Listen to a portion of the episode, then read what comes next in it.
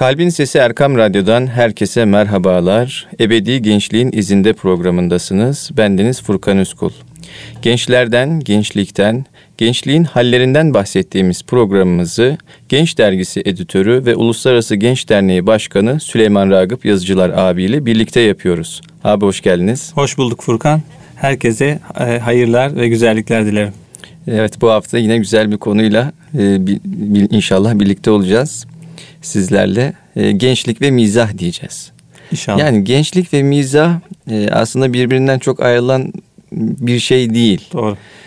Gençler içi kıpır kıpır, delikanlılar henüz ne çocuklar ne yetişkinler, o ara dönemde böyle eğlenceli hususlar onları çok fazla cezbediyor. Bunu son zamanlarda daha sık bir biçimde görüyoruz aslında. Sosyal medyanın, internetin yaygınlaşması dolayısıyla. Bunu birazcık açalım abi. Yani gençler ve mizah. Özellikle ben kendi çocukluğumu hatırlıyorum.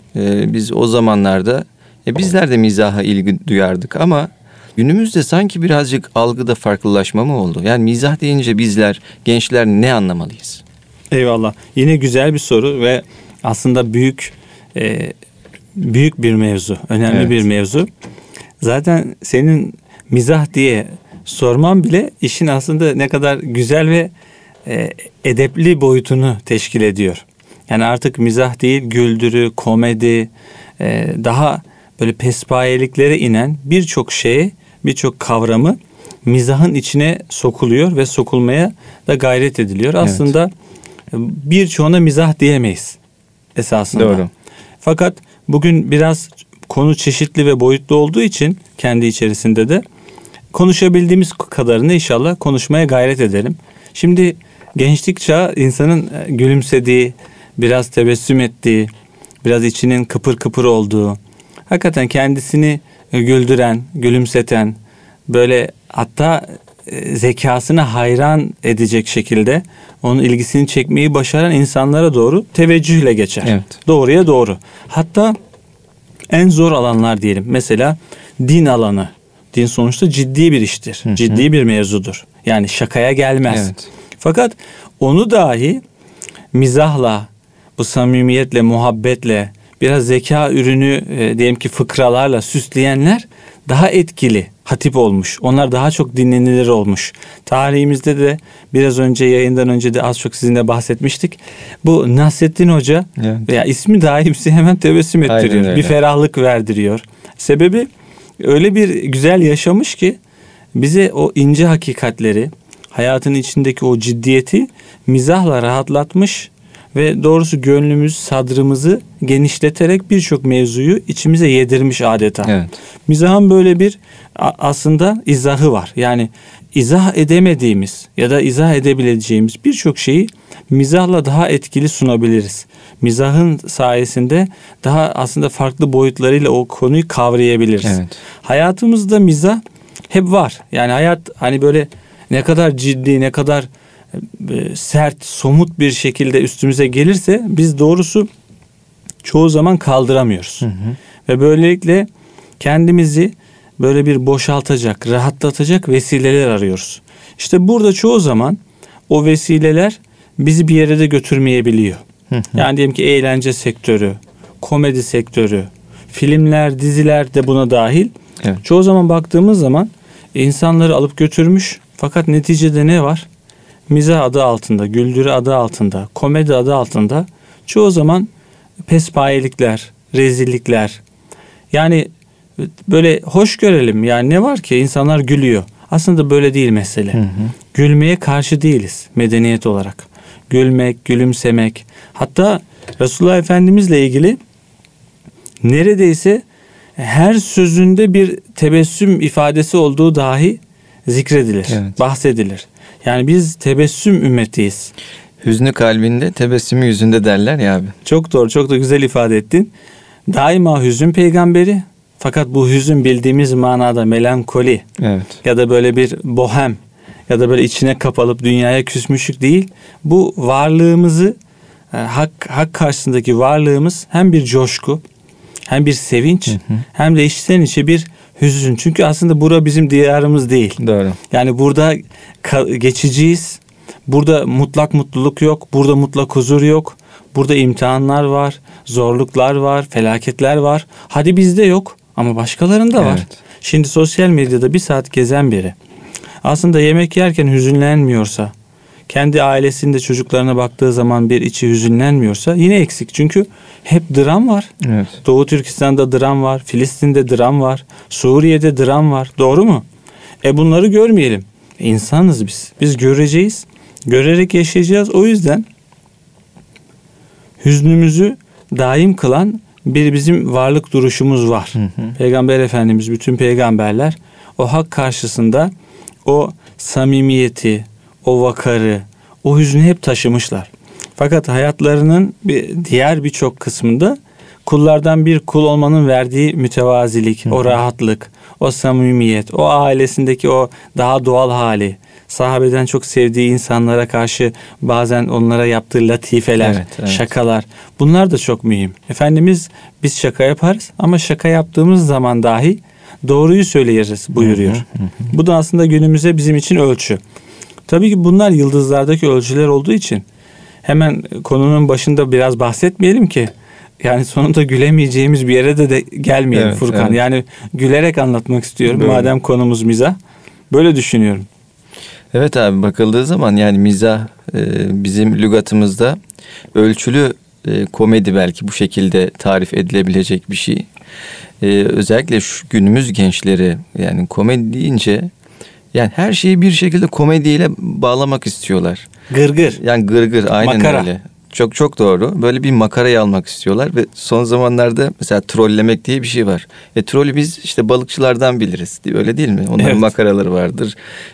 Balığı toplarlar, çıkarlar. Şimdi abi troll dediğimiz zaman yani herkes birbirini trollüyor. Çok büyük büyük yazarlar, şairler, yani bir takım insanları bile gençler hızlı bir şekilde o sosyal medya aracılığıyla trollediklerini görebiliyoruz zaman zaman. Yani bu konuyu daha çok güzel irdelemek istiyorum. Doğru. Aslında. İşte burada Furkan, aslında başkalarını güldürmek için birilerini aslında mağdur ettiğimiz, mahcup ettiğimiz bir kıvam da var. Hı hı. Ve burada mizah ortaya çıkıyor ama kara mizah da diyebileceğimiz ya da daha da aslında kötü mizah. Kötü yani mizah. Bu mizah değil.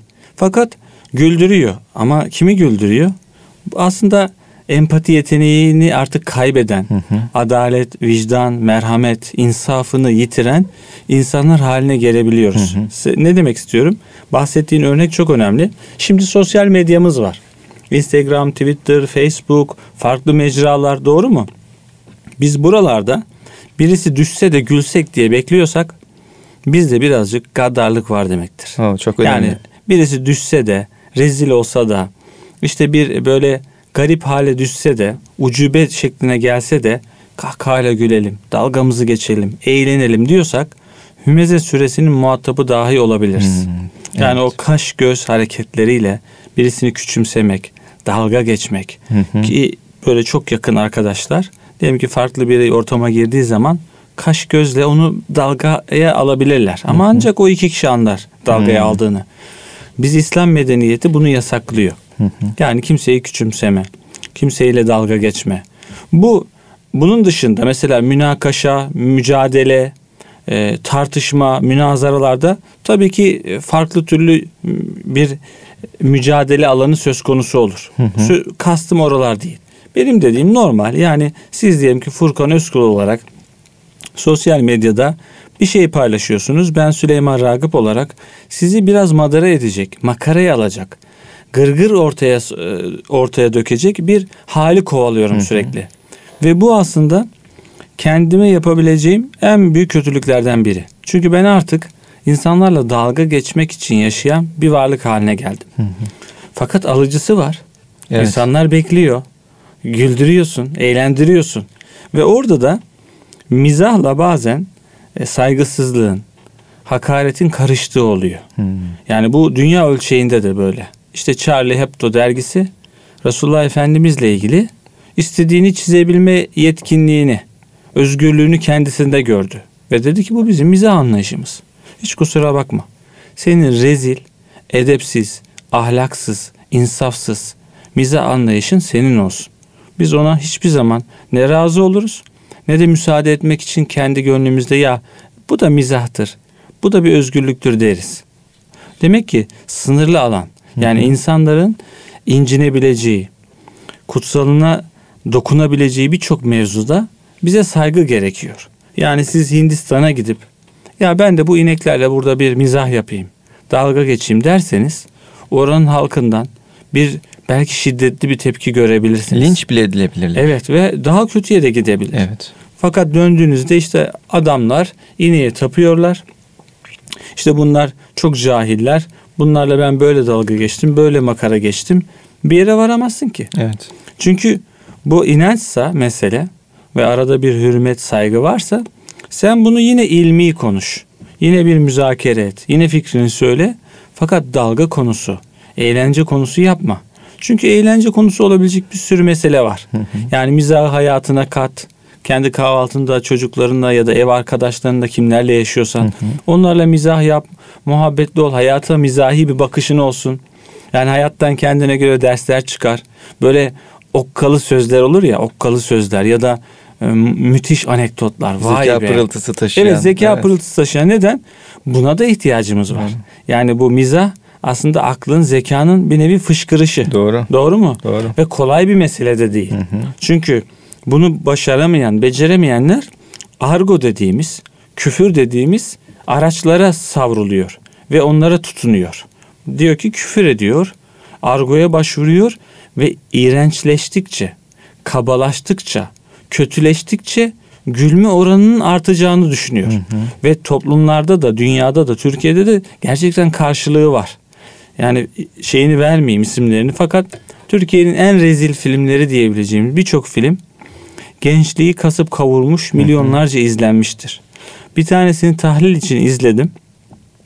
Film boyunca, yani şöyle düşün, kilolu bir kadına çok affedersiniz yani hayvanca muameleyle, kilolu olduğundan dolayı argo, kötü sözlerle sürekli gülme eşiğini daha da yükseltmeye çalışan bir mantık. Ve bu film Türkiye'de izlendi, televizyonlarda yayınlandı, kaç defa yayınlandı, milyonlarca insan gitti. Şimdi diyeceğim şu, aslında ortada bir zeka yok, bir mizah yok, bir bayağılaşma, pespayeleşme, seviye düşüşü var. Fakat ağlanacak halimize gülüyoruz. Evet, ve yani ağlanacak halimize güldüğümüz için onu da mizah olarak bir gerçeklik zannediyoruz ve oradan devam ediyoruz. O işin sonu daha da rezilliktir. Çünkü insan fıtrat olarak bu menfi meselelerde gidebildiği kadar sınıra gider. Ve daha sonra o da onu kesmez. Bu defa sınırları ihlal eder. Neden mesela kutsala saldırılar dünyanın her yerinden patlak veriyor? Çünkü insan durmuyor. Yani onun mizahının, gülmesinin, eğlenmesinin sınırı yok. Diyor ki senle de eğlenmek istiyorum. Aslında bahsetmiş olduğun sınır sanki yavaş yavaş aşılmaya başlanıyor. Evet. Şöyle bir örnek var yakın zamanlarda. Hatta televizyonlara da çıktı bu olay. Yaşlı işte babaannesinin, anneannesinin başında çocuklar kırıyorlar. Challenge denilen bir hadise var. Evet, meydan okuyor. Meydan okuyorlar, evet.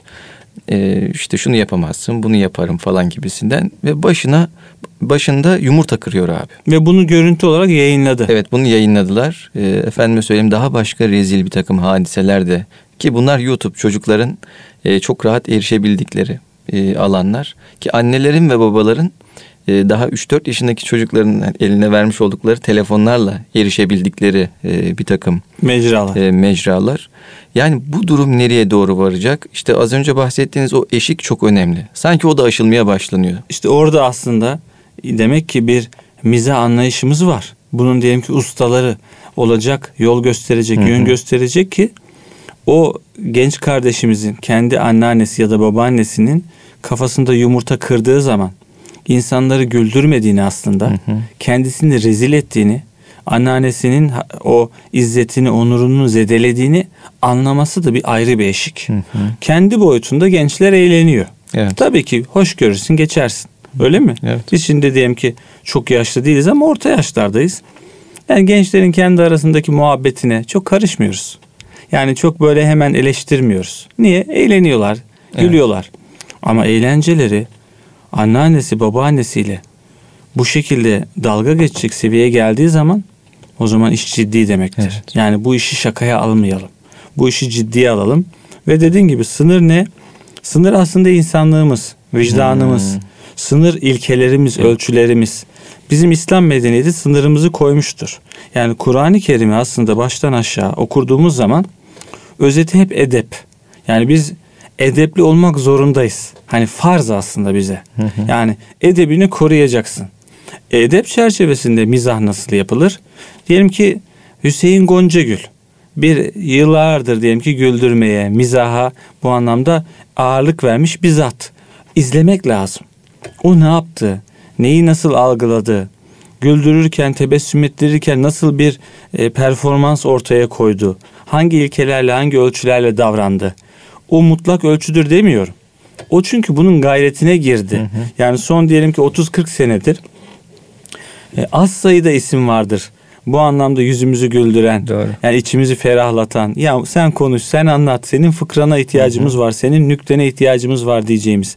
Çünkü o insanlar da olmasa yine aslında sağlıklı bir dengeyi de kuramıyoruz. Biz diyelim ki din işi ciddidir, gülümsemeyelim, vakarlı olalım. İyi tamam da bu surat asıklığı yanlış algılanabilir. O senin istediğin mesajı vermeyebilir insanlara. Sen diyelim ki din ciddi iştir derken sürekli suratını asarsan, tebessümünü eksik edersen, ağzından hiçbir anekdot, hiçbir fıkra, hiçbir tatlı hatıra çıkmazsa o zaman normal olanın dışına çıkarsın. Çünkü insan budur. Nasıl ki yolcunun azığı nedir? Teganni. Evet. Yani melodi, müzik sesi. Artık kendisi bir ya da bir başkasının söylediği o onun azığıdır. İnsanın azığıdır mizah. Yani arada bir diyelim ki güzel karikatürler, güzel mizahi eserler ya da romanlar ya da işte hikayeler ya da yazılar olacak ki bir ferahlayalım. Mesela Ekrem Bektaş üstadımız hakikaten Altınoluk dergisinde yıllardır yazar, çizer aynı zamanda. Ayrı bir usta işi yani. Onun yaşlıları güldürme şekli ayrı. Çocukları eğlendirme, onları adeta ruhlarına inme şekli ayrıdır. Ve bakıyorsunuz ya biz bayağı uğraştık diyoruz. Aslında Ekrem Hoca 1-2 sayfada işi bitirdi diyoruz. Bu meselelerle de ilgili böyle sınırımızı o insanlığımız, vicdanımız, ölçülerimiz, ilkelerimiz, hayat yani toplum sosyolojisi, insan psikolojisi bunların arasından o hamuru şekillendirebilirsek Allah'ın izniyle zaten hayatımız tebessümsüz geçmez. Çok da yeri gelir komik oluruz. Bu zekayla birlikte gelen bir komedidir, bir mizahtır. Bizim diyelim ki Erkam Radyo'da da hayrola Mehmet Emin Okur hocamız, Mehmet Lütfarsın ağabeyimiz belki 15-16 senedir tanırız ama hep mizahi yanları bizi güldürür, tebessüm eder. Ve onlardaki o mizah bizi etkilemiştir. Biz onlara göre genç kuşağız. Yani bizim hocalarımız onlar. Ama onlarda mizah olmasaydı biz belki peşlerine düşmezdik. Belki yanlarında çok bulunmazdık. Belki onlardan ilham almazdık. Çünkü neden? Onların o mizahi, tebessüm ettiren, insanı düşündüren, bazen lafı gediğine koyan, vay be dediğin, hayda dediğin, ya bunu nasıl aklına getirdi dediğin o ince bağlantılar bizim aslında büyük meselelerimizi küçültüyor ve rahatlatıyor ve anlayışı kolaylaştırıyor ve insan da böyle bir varlık. Bir yönüyle aslında abi mizah kişinin iç alemini de aydınlatıyor, ferahlatıyor, ortamı, atmosferi bir anda değiştirebiliyor. Yani kasvetli bir ortamda küçük bir espri, öyle değil mi? Bir anda böyle insanların neşesi yerine gelmiş oluyor. Enerjileri yükseliyor. Yani çok özel bir şey, çok kıymetli bir şey. Yani maalesef bazı zamanlarda, bazı zaman dilimlerinde diyeyim, mizah özellikle bizim camiamızda biraz tam yerine oturtulmamış bir şey gibi anlaşılıyordu maalesef. Ama az önce bahsettiğiniz Nasreddin Hoca bizim temel, hani medeniyetimizin temel direklerinden bir tanesidir. İşte Mevlana, Yunus Emre, Nasreddin Hoca. Biz bu medeniyeti, bu medeniyetin kodlarını onlardan daha çok görerek öğrendik. Maalesef böyle bir dönem yaşandı ama Az önce bahsetmiş olduğunuz Hüseyin Goncagül de benim için çok özeldir. Yani çocukluğumda büyük bir şeyi vardır, izi vardır onun. Ve onun yetiştirdiği talebelerin. Dolayısıyla inşallah bundan sonraki süreçte de bu ve bu gibi isimler artarak çoğalır. Buna ihtiyaç var. Çok ihtiyaç var. Ancak sosyal medya, işte yani özellikle YouTube'a konulan içerikler ve içeriklerin hedefi aslında tam anlamıyla mizah da değil. Yani çok fazla tık alsın, beğeni alsın, milyonlara ulaşsın ve popülerite artsın. Yani hedef mizahtan, zekayı hani eğitecek unsurlardan değil, aslında bir egoya yönelik bir yatırım. Öyle kitleselleşme hareketi gibi algılanabiliyor. Ve yani, çok izleniyor. Çok izleniyor. Ve çok beğeniliyor. Ve biz diyoruz ki işte başardılar. Aslında başarmadılar. Başarı değil, evet. Bir başarı değil o. Değil. Çünkü çok güzel söyledin. Bizim mizahımızda ya da eğlencemizde Hı-hı. dahi ya da o diyelim ki komedimizde dahi gülerken düşünme var. Düşünmek vardır. Ve sonunda da aslında sıçrayış var. Hı-hı. Anlayışın büyüyor. Hı-hı. Görgün, örfün artıyor. Doğru.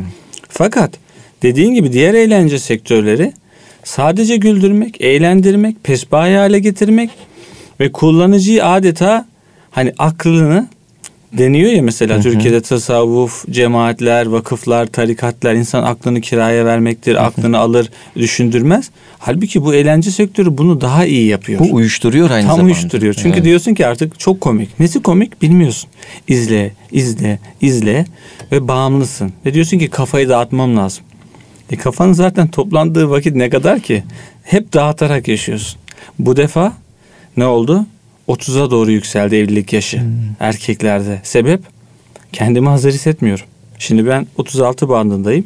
Çok misafirimiz var dernekte gelen giden. Yani diyelim ki 30'lu yaşlarda çoğu mesela evlenmemiş. Hayırdır diyorum, düşünüyor musun? Pek niyetim yok. Daha hazır değilim. Bir bakalım. Halbuki 10-15 sene öncesi 20-25 bandı çok uygundu evlilik için. Hı hı. Bakın son 15 senede bu band da 30'lara doğru ilerledi. Sebebi ne? Gelen nesil aslında zihni dağıtalım, rahatlayalım, biraz onu izleyelim, biraz bunu izleyelim. Kaybolduk ve bizi bulana aşk olsun. Böylelikle kendi yeteneklerin de açığa çıkmıyor. Güldün, eğlendin, dalga geçtin, böyle rezil olmalarından zevk aldın. Böyle aslında sağlıklı bir şey değil. Yani kendimize ihanet ettik. Çünkü insanın gülme ihtiyacını karşılayabileceği o zeka unsuru, işler çok var. Araya serpiştirilir. Çünkü hı hı. 24 saatin her an nasıl gülümser insan? Evet. Ya da her anını, affedersiniz, her an nasıl güler? Mesela kahkaha bizde genel olarak hep tartışılır. Yani kahkaha edebe aykırı mıdır, değil midir? İnsan bu. Burada biz şimdi bir hüküm vermeye çalışmayalım. Ama ona dahi ihtiyacı vardır insanın. Güler, bazen kahkaha atar, kendini tutamaz. Katıla gülersin. Hı hı. Hatta öyle hal olur ki gülmekten ağlarsın. Doğru. Birbirine çok yakındır çünkü bu işler. Hatta bakarsın hakikaten hüzünlüdür biri. Öyle bir an olur ki ağlayacak olur karşında sohbet ederken. Sonra konu bir yere gelir, bu defa gülmekten böyle ölecek hale gelir. Doğru. Nasıl olur? İnsanda bu özellikler var. Fakat kahkahayla yaşamak, kahkaha için yaşamak, gülecek sürekli bir şeyler bulalım ve doyumsuz bir şekilde gülmekten kırılalım. İnsanı barbar yapar, evet. gaddar yapar, vicdansız yapar. Ağlayamaz olursun, düşünemez olursun, rakikliğini kaybedersin. Şimdi diyelim ki çok insandan bahsedilir. O kadar incelmiş ki Allah Resulü'nü anınca kalbi titriyor. Evet. Bir küçük hayır olunca hüzünleniyor böyle. Onları görmediğimiz demlerde hep ağlıyorlar. Mesela Musa Efendi, Sami Efendi ile ilgili bir hatırasında diyor ki mesela Medine'de, Mekke'de o haremeynde bulunduğu zamanlar teheccüd vakitlerinde, seherlerde o ay ışığının altında gözlerinden yaşlar süzülürmüş. Diyor ki bir yani dolunaydan daha güzeldi sureti. Halbuki ağlıyor. Hüzünlü insan ama nasıl bir hüzün, nasıl bir gözyaşı ki onu aydan daha güzel hale getiriyor. Demek ki bizim esasında hedefimiz ağlamaktır. Yani ağlamak, yakarmak, o varlığımızdaki o içkin dünyanın, aşkın dünyanın ipucudur. Yani hüzün, ağlamak, bunun da kötü menfi manası yoktur. Anlıyorum. Yani gerçekten rakikleşirsen, hüznü, tarifsiz o hüznü, varoluştaki hüznü bulursan aslında hep gülüyorsun demektir. Ve o zaman çehren abus ve alık olmaz. Hı hı. Hep yüzünde bir melamet, bir tatlılık, bir güzellik.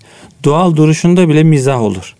Güzel, isterseniz bilmiyorum ne kadar vaktimiz var. Ara için vaktimiz derseniz, var mı? Ara verelim abi. Olur. Aradan sonra inşallah kaldığımız yerden devam edelim. Aynen. Çünkü çok güzel gidiyordu. Ben de kesmeyeyim istedim. Pekala. Değerli dinleyicilerimiz, Ebedi Gençliğin İzinde programı aradan sonra devam edecek. Huzur bulacağınız ve huzurla dinleyeceğiniz bir frekans. Erkam Radyo, Kalbin Sesi. Değerli Erkam Radyo dinleyicileri, Ebedi Gençliğin İzinde programı kaldığı yerden devam ediyor. Süleyman Ragıp Yazıcılar abiyle gençlik ve mizahı konuşuyoruz. Ve önemli meselelere temas etti Süleyman Ragıp abi. Ben de bunun üzerine inşallah bir soruyla kaldığımız yerden devam edeyim. Şu ana kadar konuştuğumuz noktada abi, gençlik ve mizah özelinde irfandan kopuk bir mizah aslında insanı bulunduğu ya da bulunması gereken noktadan uzaklaştırıyor. Bizatihi kendisini kaybettiriyor. Aslında irfanda malumunuz olduğu üzere bir tanımak anlamına gelen bir şey. Yani insan kendisini tanıyamaz hale geliyor. İşte bu kopukluğu giderebilmek için, yani o irfan dolu mizahın oluşabilmesi için sizler ne söylersiniz? Eyvallah. Şöyle özetleyeyim o zaman bu konuyu da. Özellikle gençlik bağlamında tabii ki doğal, rahat ve çok kasmadan yaşamak ve onlara örnek olmak bir açıdan iyi. Bunu açık yüreklilikle söylemek isterim. Özellikle gençlere rehberlik eden, yol ya da yön gösteren ve onlarla hayatı paylaşacak olan sivil toplum kuruluşları, dernekler, vakıflar mizahtan bolca yararlanmalı. Çünkü araştırmalar Türkiye'deki gençlerin birçoğunun mesela yabancı kökenli olan Numan Ali Han, Müfti Menk, Hamza Tortiz gibi isimleri sevmelerinin arka planında onların çok doğal bir şekilde espri yapabiliyor olmaları ve kendileriyle dalga geçiyor olabilmeleri önemli sebeplerden olarak sayılıyor. Bak önemli. Yani ne demek istiyorum? Onlar esprili bir din dilini beğenmişler ve bunu anlatıyorlar. Espriler insanları rahatlatıyor. Araya da kendileriyle de dalga geçebiliyorlar. Yani eksiklerini, kusurlarını ya da diyelim ki hatalarını da sohbette rahat aktarabiliyorlar. Bu da ya işte ulaşılabilir. Bizim gibi hayatın içinden doğallar, samimiler demek için onlara bir delil oluyor. Bu yüzden irfani anlamda bir yatırım ya da bir hedef muhakkak o hayatın gerçekleri, gençliğin gerçekleri, bu toplumun insan psikolojisini bize söylediği seslere kulak kabartmalıyız. O da kasmadan yaşamak. Mühim bir laf, mühim bir söz. Nedir o kasmadan yaşamak? Yani o kadar da her şeyi ciddiye alıp ciddi düşünürsek altından kalkamayız. Çünkü diyelim ki bir genç geliyor, bir problemi var, bir meselesi var. Biraz işi espriye vurup fıkralarla, biraz anekdotlarla hafifletsen o da rahatlayacak. Evet. Ama siz de zaten ciddi, zaten zor konu. Daha zor anlatıyorsunuz. Daha hayat hakkı tanımıyorsunuz hiçbir şekilde mizaha ya da farklı izahlara. Bu zaten içinde sıkışıyor. Mesela Resulullah Efendimiz'e bir yaşlı kadın geliyor. Ya Resulallah, ben diyor cennete girebilir miyim diyor. Efendimiz diyor ki yaşlılar cennete giremez diyor. Evet. Tabii kadın bir hüzünleniyor. Üzülüyor. Efendimiz de diyor ki üzülme diyor. Sen inşallah hani genç haline gireceksin. Çünkü cennette hepimiz ebedi gençlik yaşımızda olacağız. Evet. Şimdi kadın da bu defa çok çok ferahlıyor. Yalan söylemedi Efendimiz. Fakat orada onunla demek ki kendi hukuku olarak bir tatlı bir latife yaptı ona. Ve bu şakada da yalan yok. Çünkü diyor evet. Ki yani gerçekten yaşlılar cennete giremez. Yani herkes genç olarak girecek ve sen de inşallah genç olarak geleceksin. Orada aslında bir şey de öğretiyor. Düşündürüyor da. Ve belki o kısa anda kadın neler düşündü, neler hissetti, farklı bir yorumladı. Sonunda açıklanınca da aa dedi. Yani belki hiç öyle düşünmemişti, hiç öyle bakmamıştı. Ona bir pencere açtı. Bunun gibi bizim de hayatımızda aslında hem kendimiz hem de çevremizdeki insanlar böyle olmaya gayret etmeliyiz. Yani öyle bir tatlı latife yap ki yani hem yüzler ferahlasın hem kimse incinmesin. Zararsızlık ilkesi mühim. Yani yaptığın espri, şaka ya da mizah birilerini incitiyor mu? Birilerini üzüyor mu? Birilerinin kalbini kırıyor mu? Yapmasan daha iyi. Çünkü zaman, yapmasak ne kaybederiz Furkan? Evet çok doğru. Ve çünkü ağzı çok laf yapan, mizahta çok aşırıya gitmiş ve şaka mı gerçek mi söylediği belli olmayan insanlar belli bir süre sonra ciddiye de alınmayabilir. Bu da bir aslında dezavantaj. Yani artık diyelim ki bazı meşhur isimler var Türkiye'de. Yani ciddi mi söylüyor, şaka mı söylüyor anlamıyoruz. Çünkü o öyle artık. Yani hep şakaya vurmuş hayatı. Hep makara, hep gırgır gibi düşünmüş ya da öyle yansıtmak istemiş. Bunun da belli bir süre sonra vakar dediğimiz şey, heybet dediğimiz şey yiter ve gider. Gittikten sonra da kalan aslında sağlıklı bir kişilik olmayabilir. Yani bu işin oyuncuları, profesyonel bu dünyanın insanları tabii ki konumuzun dışında. Senin sorduğun daha çok hayatımızın içinde mizahı irfanla nasıl bağdaştıracağız? Ustalardan besleneceğiz. Kendimiz de bu anlamda ustalaşmaya gayret edeceğiz. Evet abi, burası çok önemli. Yani biz hep ustalardan, geleneğimizdeki büyük insanlardan bahsediyoruz ama bakıldığında geçmişte yaşayan insanların kalitesinde, yani kumaşında, o bağlamda söylüyorum, kişiler yaşıyordur bence. Yani muhtemelen bir Nasreddin Hoca yaşıyordur belki, evet, şu an. Yerel ölçekte. Tabii. Belki mahalle ölçeğinde. Evet. Mutlaka varlar. Yani vardır ama işte bunları keşfetmek de çok büyük, mühim bir mesele. Ve onlardan bir şey de almak. Evet, onlardan bir şey de almak. Çünkü çoğu zaman gerçekten mizah insana büyük hakikatlere de ulaşmasına vesile olabilir. Yani bir anda sizin zihninizdeki oturmuş olan sıradanlığı ve kalıpları yıkabilir. Ve yeni bir ufuk doğar, yeni bir pencere doğar. Bu şunun gibi... Yani bir geminiz var. Çapaları atmışsınız. İlerlemiyor gemi. Ve diyorsunuz ki burası çok güzel, buralar çok iyi. Ama halbuki çapaları kaldırsanız, bir şöyle hareket etseniz, yeni okyanuslara açılsanız, yeni limanlar var, yeni insanlar var, yeni kültürler var. Biz şimdi diyoruz ki burası benim anladığım gibi, benim anladığım mizah anlayışı değil. Yani ilham almak lazım. Kendimizi de bu anlamda ara ara özellikle hatiplerin fıkralarla, böyle anekdotlarla süslemesi çok önemli. Yani çok zaman bakarım ki Lütfü abi, dediğim gibi Lütfü Arslan hocamız bu noktada mahirdir. Yani onunla diyelim ki 10-15 senedir beraberim. Çoğu zaman bir fıkrayla, bir anekdotla bütün salonun, dinleyicilerin hemen teveccühünü kazanır.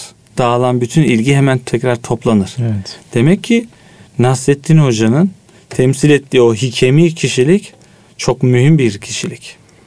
Yakın zaman önce kaybettiğimiz bir hocamız var. Yani 2 sene falan oluyor yaklaşık olarak. Abdülmetin Balkanlıoğlu Hoca.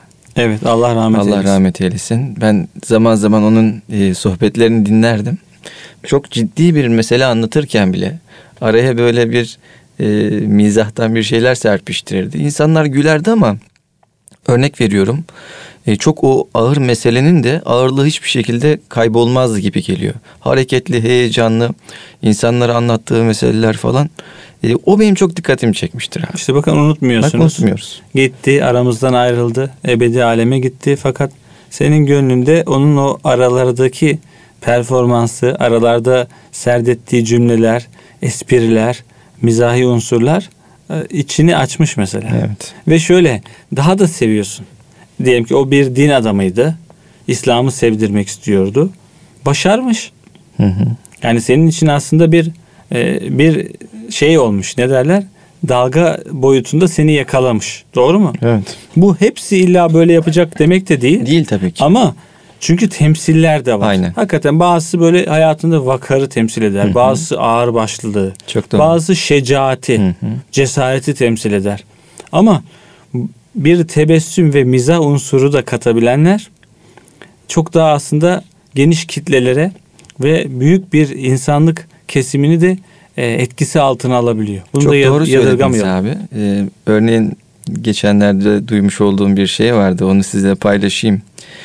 Hazreti Ali Efendimiz, Hazreti Ömer Efendimiz kadar aslında heybetliymiş.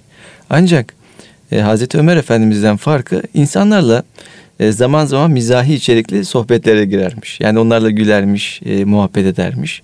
Ancak Hazreti Ömer Efendimiz genelde duruşu itibariyle yani o şecaat dediğimiz yani o celadeti temsil eden bir zat olurken Hazreti Ali Efendimiz hem ilmin kapısı hem cesaretiyle bilinir ama aynı zamanda işin bu boyutuyla da bizim medeniyet kodlarımızda yerini almış isimler. Evet. Bunlar gerçekten farklı yani.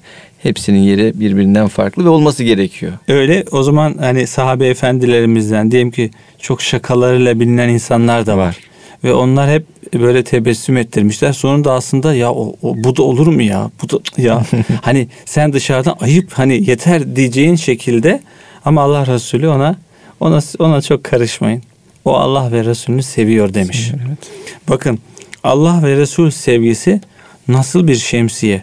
Nasıl bir büyük çerçeve ki içine ne kadar şey giriyor. Yani aslında çok diyelim ki tırnak içinde yaramazlıkları var. Yani. O sahabe efendimizin bayağı kendine göre durdurulamıyor yani. Ortalığı birbirine katıyor. Ama Efendimiz yine de ona sövmeyin, ona kötü konuşmayın. Çünkü o Allah ve Resulünü seviyor. Demek ki sevgi olduktan sonra aslında gülümsemek çok kolay. Yani esas sevgi bizim en büyük kalkanımız. Sevgi olsa içimizde aleme karşı tebessüm edecek, gülecek, gülümseyecek çok şey bulabiliriz. Fakat somurtursak hem kendimize hakaret etmiş oluyoruz. Çünkü o insanın o yaratılış olarak, fıtrat olarak biz bu alemde bir gül misali hem tebessüme hem de ferahlığa geldik. Şimdi diyelim ki çocukluğumda Ahmet Necdet Sezer imajı var. Hiç tanımam etmem, öyle düşünün. Yani onlar sonrasında yok oldular, gittiler. Ama hep somurttuğu için biz hiç sevmiyorduk çocuklar olarak. Ben ve sınıf arkadaşlarım ki kaldı ki ben Anadolu Lisesi mezunuyum. Yani onu sevebilecek çok aile vardı ama o ortaokul sıralarında o bize somurtkan ve mutsuz. Yani onunla ilgili sevebileceğimiz bir şey yok gibi gelirdi. Aynı dönemlerde mesela rahmetli Erbakan Hoca, o da daha sürekli böyle çok zeka pırıltısı diyebileceğimiz espriler yapar. Evet. Bir şeyler sıkıştırır araya ve böyle herkes ferahlar. Tamam, doğru, siyaset yapıyor, ciddi bir iş ama sürekli aralara espriler, fıkralar katarak meseleleri daha kolay hazmettiriyordu. Hı hı. Bunun gibi yani şimdi yeni bir dönemdeyiz ne manada? Yani 2021 insanıyız. Evet. Bu çağın çocuğuyuz. Yani bu çağın esprileri nelerdir? Burada nasıl yüzler güler? Neden güldüreceğiz? Onu da söylemiştim. Bir hakikate matuf. Düşünmek için. Farklı bir güzellik açığa çıksın diye.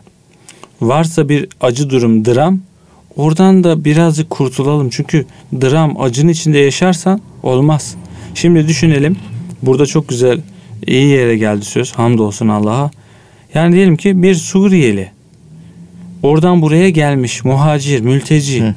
Burada gülümsediği zaman, güldüğü zaman ona çok görüyoruz gülmeyi.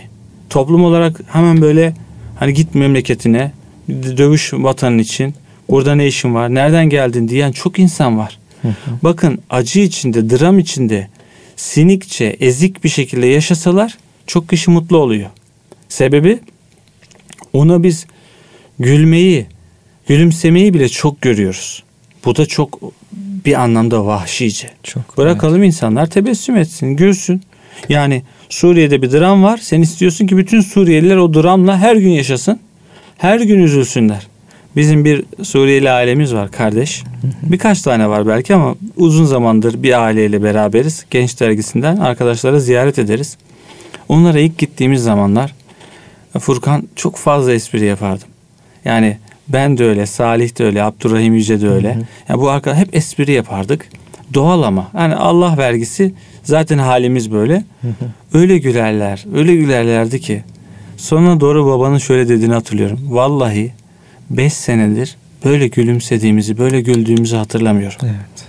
Yani o kadar mutlu olduk ki biz, yani o kadar acı yaşadık ki, yani böyle gülmek falan çok güzel geldi. Yani bizi çok umut olduğunuz şeklinde bir şeyler söylemişti. Bunu niye anlatıyorum? O insanlar diyelim ki hep dramda ve biz dramda kalmalarını iyi olarak görenler de var. Hı. Hayır. Evet. İnsan acıyla içinde bile gülümsemeli. Bakın nice cenaze evine gitmişimdir. En acılar son anda bu gözyaşı kurur, sonra bir gülmeye, bir böyle şaşkınlık, afallama haline inkılap eder, dönüşür. Hı. Bu normaldir. Millet zanneder ki ya acıda bile gülüyor. Hayır, bırakalım. O acının çünkü sonu kaldıramayız. Allah'ın Celal ismi var, Cemal ismi var. Doğru mu? Evet. Celal'den Cemal'e geçiyoruz. Bunu birbirimize hoş görelim, çok görmeyelim. Ve bu noktada da güzel söylemiş oldun. Yani ağlamaları mı daha iyi, insanların gülmeleri mi? Sorumuz bu. Evet, bak bu da çok... yani basit düşün. Doğru. Yani dram içinde ağlayalım mı? Yani acılar, sıkıntılar, dertler, kederler, hastalıklar inleyelim mi? Yoksa gülsünler mi? Bence gülsünler. Yeter ki gülmeleri, kahkahaları ya da o diyelim o halleri şımarıklığa, haddi aşmaya. Çünkü Kur'an-ı Kerim diyor ki insan kendisini müstahni gördüğü zaman azar. Evet. Yani artık böyle bohem, rahat, gülmek, eğlenmek, bunun dibine vuralım. Burası da kötü. Evet. Aynı o sirklere hatırlayın. Diyelim ki Yunan'da, daha öncesinde şurada burada Ashab-ı Uhdud'u hatırlayın. Evet. Yani ateşe insan atıyorlar. Ha ha. Evet. Ateşlerle aslanlara parçalatıyorlar arenalarda. Eğlence, gülme. Sizin insanlığınız da, merhametiniz de yere batsın. Hani tırnak içerisinde kahrolmak için davetiye çıkardınız siz. Hı hı. Niye? İlahi azaba gel beni çarp diyorsun. Evet. Hani şimdi gök gürültüsü var. Şimşek çıkıyor Furkan. Sen en üst kata, en üste çıkmışsın bir gökdelenin, daha da üstündesin. Tamam yani. Paratonların dibinde. Evet, yani ne istiyorsun? Tırnak içinde belanı bulursun. Evet. İşte ben zevk alıyorum, tamam da bak şimdi gök yarılıyor. Şimşek çakıyor. Bu matematiksel bir şeyi var. Yani oralarda durursan belanı bulursun. Burada da böyle. Yani gülmenin, eğlenmenin haddini aşması zulme inkılap eder. Hı hı. Çünkü bakın Siyonizmin tarihine bakın İsrail'de. Gerçekten bu Siyonizm insanı öldürürken zevk alır. Evet. Bunu hiç şey olarak düşünmez, yani böyle bir acı bir şey var. Bundan zevk alır. Evet. Daha da öldürmek için zevk alır ve bunu bir oyunu, eğlenceye dönüştür. Hı hı. Hatırlayın Yeni Zelanda'da bunu bahsetmiştik. O vahşi PUBG oyununun o benzeri bir şekilde camideki Müslümanları katletti. Evet. Neden? Eğlendi, güldü. Onunla beraber çok kişi eğlenmiştir o gün. O zihniyette olanlar. Hı hı. Demek istediğim şu: biz gülelim. Gülümsemeyi tercih edelim. İnsanların da gülmesinden rahatsız olmayalım. Mutlu olsunlar. Evet. Çok güzel. Ama o seviyeyi, insanlığı, insafı, merhameti aşarsa başa beladır. Ve bu dram içindeki insanların da biz yüzünü güldürmeye çalışalım. Evet. Yani ben bir aileyle 3-5 arkadaşım ilgilendik. Yüzleri güldü. İnşallah ecrini kazanmışızdır. Niye? Ben onları ağlatmak için gitmiyorum ki oraya. Buraya geldikten sonra onlara niye geldiniz buraya? Ve vatanınızda kalamadınız mı? Savunsaydınız kendinizi. İşte sizde izzet yok, sizde bir şey yok. Zaten acıdan kaçtı. Sen niye bir daha vuruyorsun? Bu da işte ahlaksızlığın bir başka boyutudur. Yani düşük ahlaktır bu. Bu manada ahlaksızlık. Yoksa kavramsal olarak değil, olgun insani erdemler bizde açığa çıksa sen acı içindeki bir kişiyi susturmaya çalışırsın.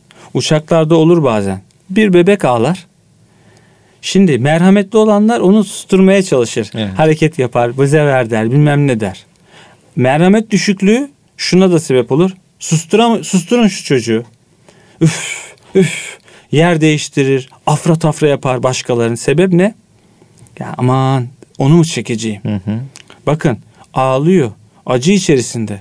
Neden ona biz tırnak içerisinde böyle, hani deniyor ya böyle, mesela maymun taklidi yapıyorsun, dilini çıkarıyorsun, kedi sesi çıkartıyorsun. Biz o anda haşa hayvanlaşmıyoruz. Ama çocuğun seviyesinden, çocuğun dünyasından bir eğlenceli, mizahi bir yere iniyoruz. Evet. Bak bu manada hep mizah hayatımızın içinde. Öyle ya, ağlayan bir çocuğun karşısına dilini çıkardığın zaman, kulaklarını böyle yapıp ona bir hareket çektiğin zaman kimse sana demez ki ya ne yapıyorsun? Yani senin gibi bir adamdan bunu beklemezdim. Hayır, senden tam bunu bekleriz. Bakın Resulullah Efendimiz'le ilgili o çocukların hatıraları böyledir. Evet. Efendimiz işte diyelim ki ağzındaki suyu püskürtmüş onlara. Çok komik bir hadise. Çocukken düşün. Bazen bizim çocuklara hani bize göre çok saçma gelebilecek şeyler söylüyorum. Ya katıla geliyorlar. Şimdi diyorum ki evet, algı seviyesi o. O zaman çocuğunla çocuklaşacaksın. Yani. Resulullah Efendimizin şeyi bu. O zaman gençlerle de gençleşeceğiz. Nasıl? Herkes onu ayarlayabilir. Ölçü, vicdan, insaf, merhamet, hikmet. Bunları koydukça yolumuz hep açılır Allah'ın izniyle. Abi çok teşekkür ediyorum. Programımızın sonuna geldik. Aslında devam etsek edeceğim yani. Estağfurullah. Yani hakikaten bir keyif aldığım bir program oldu. Gülümsedik bol bol. Çok gülümsedik. İnşallah hayırlara vesile olur. Allah gülümsememizi eksik etmesin. Amin. Cümlemiz. Dinleyenlerimiz için de aynı şekilde temennide bulunuyoruz. Değerli Erkam Radyo dinleyicileri, programımızın sonuna geldik. Ebedi Gençliğin İzinde programındaydınız. Sağlıcakla kalın. Görüşmek üzere.